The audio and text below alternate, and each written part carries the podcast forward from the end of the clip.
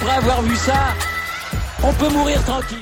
Bonjour à toutes et à tous et bienvenue dans ce podcast pour discuter de Formule 1 et du premier Grand Prix de la saison. On était du côté de Bahreïn pour l'ouverture de la saison 2024 de Formule 1. On avait enfin, on aurait enfin la réponse à toutes nos questions. Euh, plus de d'hypothèses suite aux tests hivernaux, à la qualif qui en a sous le pied. On allait découvrir le vrai rythme de course des monoplaces, l'avance potentielle des Red Bull, quelle équipe serait la deuxième force. Bref, on a eu toutes ces réponses. Il y en a qui font plus ou moins pas plaisir du tout. Euh, euh, on a pris tous, je pense, un petit coup au casque à la vue des écarts. Euh, ce Grand Prix, au niveau du résultat, victoire de Max Verstappen. Alors, jusque-là, il n'y a pas grand-chose de surprenant. avec 22 secondes d'avance sur son coéquipier, voilà. 25 sur Carlos Sainz et quasi 40 sur Charles Leclerc en proie à des problèmes de frein au début. Ferrari, deuxième force du plateau, clair. Euh, ensuite se succèdent Russell, Norris, Hamilton pour un trio britannique. Euh, Piastri 8e, 9e Alonso et 10e place de Stroll. 3, 4, 5e force du plateau pour euh, ce qui est d'Aston Martin. Et ensuite on a Joe, on a Joe Guanyujo. Et évidemment je suis obligé d'en caser une pour les Alpines qui nous font une très belle 17e et 18e place, sachant que derrière on a Bottas qui a passé une minute dans les stands et l'ami Sergent euh, qui lui s'est arrêté et a eu un problème de volant. Euh, bref, Alpine a pondu un tracteur. Vaut mieux peut-être l'exposer au salon de l'agriculture plutôt que dans un Grand Prix à Bahreïn. Mais bon, ça fera peut-être euh, office d'un autre débat. la victoire de Max Verstappen. Alors, il s'est lancé en pole position. Red Bull, on le sait, a pris une orientation technique stratégique particulière.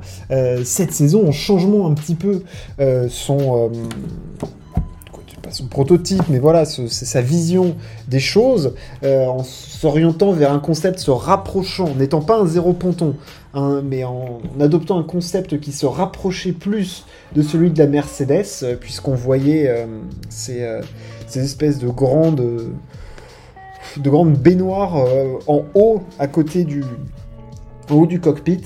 Euh, quels étaient, parce qu'ils pensaient qu'ils étaient arrivés au bout du développement de leur concept précédent et que la concurrence allait progresser, et elle a progressé, et qu'il fallait donc peut-être se donner une marge euh, plus grande pour pouvoir développer un concept.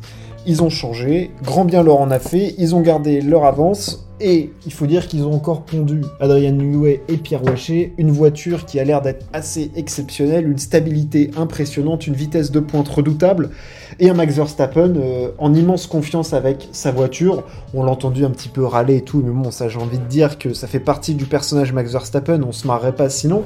Euh, donc Verstappen qui s'impose avec une facilité déconcertante. Euh, on s'était dit pourtant que potentiellement, avec cette nouvelle règle de euh, DRS dès le premier tour, on allait pouvoir peut-être euh, voir Charles Leclerc s'accrocher.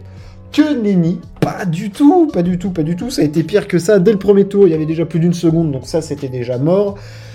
et ensuite, Verstappen, c'est simple, bah, c'était comme l'année dernière, on l'a plus revu, il y a quasiment plus une image de lui à part les moments où ça été au stand, et ensuite ça a été des arrêts au stand façon Red Bull, donc voilà, millimétré, euh, au cordeau. Euh. Il n'y avait, absolument rien à dire. La bonne stratégie, la bonne dégradation, euh, la gomme rouge à la fin qui tient plus de 15 tours.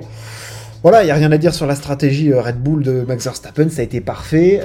les écarts sont énormes. la marge est folle parce qu'on a clairement l'impression qu'il n'a pas poussé. c'est assez impressionnant ce qu'a fait Max Verstappen. Je suis sur le cul. Euh, franchement, ça annonce. Quand on voit ce qui s'est passé, honnêtement, hein, ça annonce pas grand chose de bon pour la suite. Euh, ça annonce pas grand chose de bon, mais euh, voilà, on peut pas non plus tirer trop de conclusions. C'est un circuit atypique, très abrasif pour la gomme. derrière, on avait un Perez qui s'est lancé cinquième sur la grille et a fait le taf avec une Red Bull qui fonctionnait euh, très très bien. Franchement, voilà. Je suis le premier à critiquer Perez parce que je le trouve euh, pas à la hauteur. Là, il a fait le boulot. Bon, il se prend une tatane par son coéquipier, une de plus, ben, il repartira avec les fesses un peu plus rouges que la, saison dernière, mais bon, c'est pas très grave, hein, vu ce qu'il a déjà mangé. L'ami Sergio Perez, de ce point de vue-là, pas grand chose à signaler. Euh, et, derrière, par contre, c'est intéressant d'en parler parce que Mercedes, Ferrari, McLaren, qui allait tirer son épingle du jeu Ferrari semblait avoir un petit peu le lead. Euh, clairement, Ferrari est la deuxième force du plateau après cette première course. Euh, énorme course de Carlos Sainz, un rythme impressionnant tout du long. Sans doute un rythme que Leclerc aurait pu avoir s'il n'avait pas eu ses problèmes de frein avec ses, ses températures de frein qui étaient très déséquilibrées entre le, le frein droit et le frein gauche et qui lui ont causé tous les blocages de roues qu'on lui avait faire euh, lors de son premier euh, relais en gomme rouge qui a été cataclysmique pour Leclerc. On l'a vu se faire manger par Russell, manger par son coéquipier, manger par Perez, beaucoup de fautes. Euh, j'ai d'abord cru qu'il était en surpilotage et en fait c'était évidemment lié à un problème technique, encore pas de bol pour Leclerc. Heureusement pour lui ça s'est réglé, il arrive à sauver les points de la quatrième place mais on le sentait très frustré euh, à l'issue du Grand Prix parce qu'il disait qu'ils n'avaient pas pu euh, montrer l'étendue de leur potentiel euh, pendant la course, ce qui s'est réellement passé. Et, et l'ami Leclerc est évidemment frustré. Il aura peut-être l'occasion de le montrer plus à Jeddah, mais voilà, au moins il a réussi à dépasser Russell à la fin. bon, c'est pas une course à oublier, mais c'est une course qui, est frustrante pour une rentrée. Mais par contre, la course de Sainz a été impressionnante. Il est parti quatrième. Alors vous allez me dire, il finit que troisième, mais il a montré un rythme réellement très très haut. Il tient complètement Perez euh, sur les derniers relais, donc il perd pas du tout de temps sur, euh, sur Perez. Il a dépassé son coéquipier euh, deux fois. franchement, voilà, et non, et puis on le sentait vraiment pressant, très bon au freinage, à la réaccélération. C'était incisif, c'était précis. Euh, voilà, il avec de la détermination, comme on connaît Carlos Sainz, c'est vraiment un super pilote, très engagé. Euh, on sent qu'il va euh, tout donner sur cette dernière saison avec Ferrari. voilà, c'est, il a fait vraiment un taf exceptionnel. Il a été en plus élu pilote du jour, vraiment, vraiment mérité parce que moi j'ai été impressionné par son rythme. Verstappen était seul sur sa planète et après il a clairement tenu la dragée à Perez. Et franchement, chapeau, chapeau à Carlos Sainz qui a vraiment montré un gros rythme. Euh, et ensuite, on avait les Mercedes avec un Russell qui avait fait des, euh, réglages orientés euh, plus qualif que Hamilton. On l'avait vu, alors Hamilton avait été loin en qualif. ça a été une course d'abord plutôt pas mauvaise pour pour Russell qui, fait un bon départ, qui double vite, euh, qui double vite Leclerc et après il y a eu de la dégradation euh, et sur la gomme dure, l'exploitation de la gomme dure a été beaucoup plus compliquée où là on a vu que les Ferrari étaient beaucoup plus compétitifs que la, Mercedes. Euh, on voit l'écart à la fin entre Sainz et, Russell, il y, a, 21 secondes, c'est abyssal. Leclerc même il finit 7 secondes devant avec tous ses problèmes donc clairement Mercedes est derrière Ferrari. Et Hamilton, lui, euh, avec son orientation euh, course, euh, n'a pas du tout réussi à remonter dans le peloton comme il le voulait. Ça a été une course très pénible, très dure pour, pour Lewis. Il y a du boulot chez Mercedes. Alors la base de travail, comme ils le disent, est plus saine.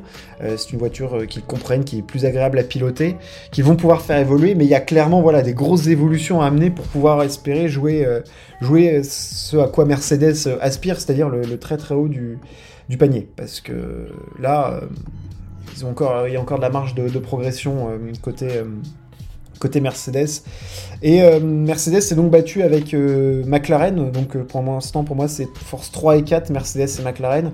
Norris à certains moments on a vu du bon rythme, des choses bonnes, moins bonnes. Piastri, des dépassements corrects. je, suis un petit peu déçu de la perf de, de, McLaren quand on voit là où ils avaient fini l'année dernière.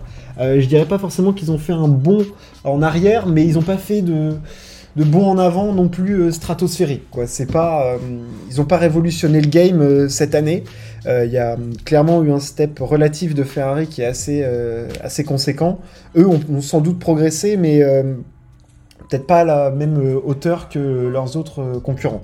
donc bon, ça c'est quand même important, important de le dire. Et McLaren, voilà, eux aussi ils ont du boulot. La base est certes saine, mais il y a quand même des choses, des choses à apporter. Et ensuite on a Aston Martin. Alors là, je suis, très très déçu d'Aston parce que clairement la perf est pas folle du tout, du tout. Euh, c'est pas. Voilà, ils font 9 et 10 dans l'anonymat plus total, sans parler de la stratégie euh, que je trouve extrêmement curieuse autour de la course d'Alonso, ils l'ont laissé des tours entiers avec de la gomme dure qui était complètement ratiboisée. Elle n'existait plus, elle était morte et enterrée, et ils l'ont laissé se démerder avec une gomme qui ne fonctionnait pas. Donc bon, ça c'était pas cadeau. Et euh, voilà, 9 et 10 dans un anonymat un peu absolu, ils finissent très très loin, quasiment à un tour. Donc bon, pas une course folle de la part d'Aston. Et puis après Alpine, j'ai même pas envie d'en parler tellement c'est affligeant et désarmant. Euh, voilà, je pense que vous pourrez écouter ce qu'ont fait les pistonnés sur euh, Alpine. Je pense que ça résumera assez bien la situation. Euh, tout le côté tout le management est complètement à l'ouest. Euh, la politique euh, de développement n'est pas bonne, la voiture euh, est ratée, les gens viennent et partent tous les 4 matins. Enfin, je veux dire, il y, a un problème de cohérence dans le projet Alpine. On joue toujours l'année d'après. Le fait est que là, ils ont peut-être vendu, pondu la plus mauvaise voiture du plateau. Et ça reste quand même affligeant, ce déficit moteur. Il y a un problème de fonctionnement euh, chez Alpine et euh, il n'est pas prêt d'être réglé. Euh, voilà ce qu'on pouvait dire sur cette première course. je m'attendais peut-être à moins d'écart entre Red Bull et Ferrari. Le fait est que, en soi, l'ami Perez est pas très loin. Le problème reste évidemment Max Verstappen, qui lui est sur une planète absolument stratosphérique et on va avoir du mal à le, à le déboulonner. Quoi. Ça va être c'est chaud. C'est chaud, c'est chaud. Euh, Verstappen, il est, euh, seul, euh, seul dans sa sphère. Et clairement, il va falloir aller le, chercher cette saison encore une fois. Mais avec la voiture qu'il a, avec le management qu'il a, son niveau de pilotage, j'ai pas envie de dire que la saison est pliée, hein, parce qu'il y a encore 23 courses. Très honnêtement, si je devais miser un pilote champion du monde et craquer mon PEL dessus, je miserais plutôt sur Max Verstappen. Euh, voilà pour le Grand Prix d'ouverture euh, de cette saison. On se retrouve la semaine prochaine du côté de Jeddah. Pareil, un week-end qui commence le jeudi. Euh, merci de m'avoir écouté. N'hésitez pas à partager et à vous abonner. On se retrouve très très vite. Ciao. À plus.